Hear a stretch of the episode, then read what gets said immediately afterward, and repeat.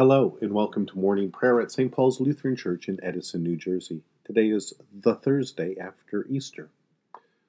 We begin our time of prayer in silence. In the name of the Father, and of the Son, and of the Holy Spirit. Amen. O Lord, open my lips, and my mouth shall proclaim your praise. Glory to the Father, and to the Son, and to the Holy Spirit as it was in the beginning, is now, and will be forever. Amen. Alleluia! Christ is risen. O come, let us worship and praise. Come, let us sing to the Lord. Let us shout for joy to the rock of our salvation.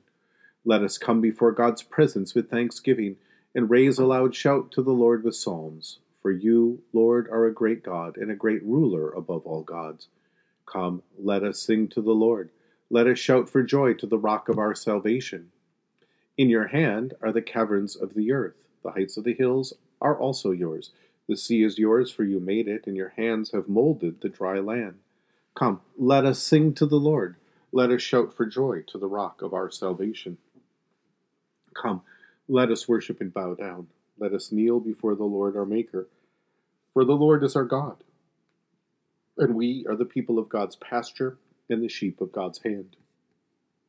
Come, let us sing to the Lord. Let us shout for joy to the rock of our salvation. Long ago, God spoke to our ancestors in many and various ways by the prophets, but in these last days, God has spoken to us by His Son. A reading from Deuteronomy chapter 28, beginning this morning at verse 58.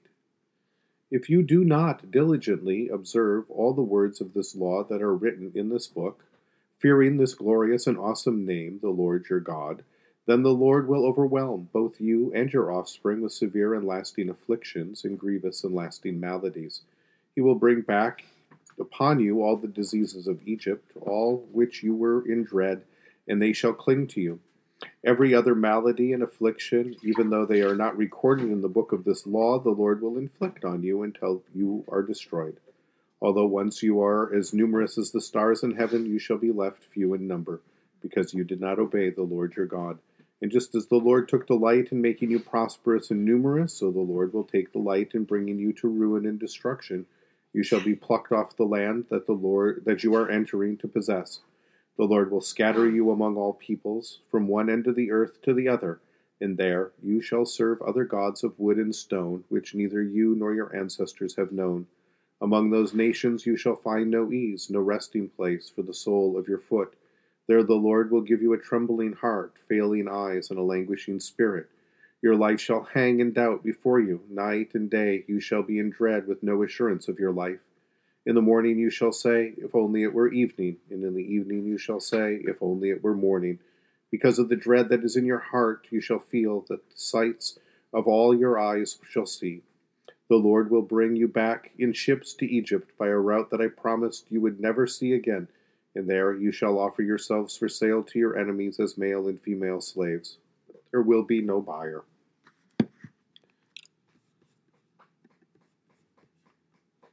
The curse has come to a close. It is chilling, it is frightening, it is almost too much to consider the amount of suffering, shame, and regret that God's people would experience as a result of their unfaithfulness to the Lord their God, the Creator of heaven and earth, the God who loved them and redeemed them from slavery in Egypt to make them a kingdom of priests, reflecting the glory of the Lord to all the earth. It is a terrifying thing to think of life under God's punishment, life under the curse. Yet when we examine this curse closely, we find that it is but an expansion and commentary on the curse that we find when the human beings are expelled from God's presence in the Garden of Eden. Think of all that Adam and Eve enjoyed in their close and unbroken relationship with God and God's creation. and think of the way that the curse actually describes all of the pain and suffering we experience in the world now. What this curse does is break the covenant relationship between God and this people open, freeing this people to be what they wanted to be when they were unfaithful, and that is just like everyone else. The curse contrasts the benefits of life in relationship to the Lord with life without that relationship, the kind of life the rest of the world suffers under. God's people are supposed to invite the nations into the kind of relationship that they enjoy, the kind of benefits, blessings, abundance that they enjoy in this tight relationship with the Lord their God, but instead, God's people will turn an eye toward the nations and want to live just like they do, as one of them. The curse in the end but grants that desire. What appears to be God's punishment is really the full revelation of our own distorted desires and the consequences of living in opposition to God and to neighbor and against even God's own creation. It is no accident that the world is the way it is. Human beings made it this world. They made this world, and they shaped it according to our own warped ideas of what is good and right. So, who and what will save us and this world from ourselves? Well, thanks be to God. In our unfaithfulness, God remains faithful, and God has acted to fulfill both Israel's promise and open a welcome to the whole world into the light of God's grace by faith in Jesus Christ. The good news of Jesus Christ has called us, enlightened us, made us to be God's holy people. In Christ Jesus and in our baptism, we find the antidote to the curse, the promise of God's love and mercy and forgiveness in the death and resurrection of Jesus. So we are now free to live in relationship with God within God's creation and to live by love and trust in God alone for the sake of Christ our Lord. In the tender compassion of our God, the dawn from on high shall break upon us. Blessed are you, Lord, the God of Israel. You have come to your people and set them free. You have raised up for us a mighty Savior, born of the house of your servant David. In the tender compassion of our God, the dawn from on high shall break upon us. Through your holy prophets, you promised of old to save us from our enemies, from the hands of all who hate us, to show mercy to our forebears, and to remember your holy covenant. This was the oath you swore to our father Abraham, to set us free from the hands of our enemies, free to worship you without fear, holy and righteous before you all the days of our life.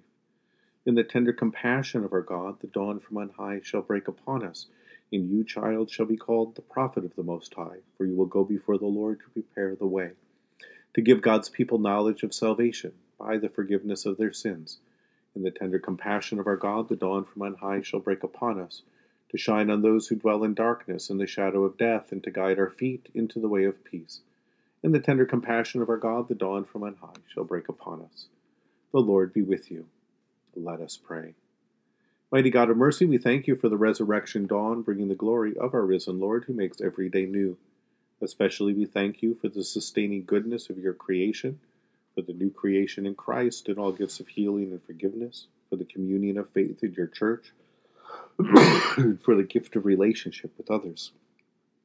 For what else are we thankful? Merciful God of might, renew this weary world heal the hurts of all of your children, and bring about your peace for all in Christ Jesus, the living Lord. Especially we pray for the Church of Jesus Christ in every land, and for the people, the ministries, and leaders of St. Paul's Lutheran Church. For those who govern the nations of the world, and for people in countries ravaged by strife or warfare, for all who work for peace and international harmony, for all who strive to save the earth from carelessness and destruction. For who else or what else do we pray this morning? Almighty and everlasting God, you have brought us in safety to this new day. Preserve us with your mighty power, that we may not fall into sin or be overcome in adversity. In all we do, direct us to the fulfilling of your purpose through Jesus Christ our Lord. Lord, remember us in your kingdom and teach us to pray. Our Father who art in heaven, hallowed be thy name. Thy kingdom come, thy will be done, on earth as it is in heaven. Give us this day our daily bread, and forgive us our trespasses, as we forgive those who trespass against us. And lead us not into temptation, but deliver us from evil.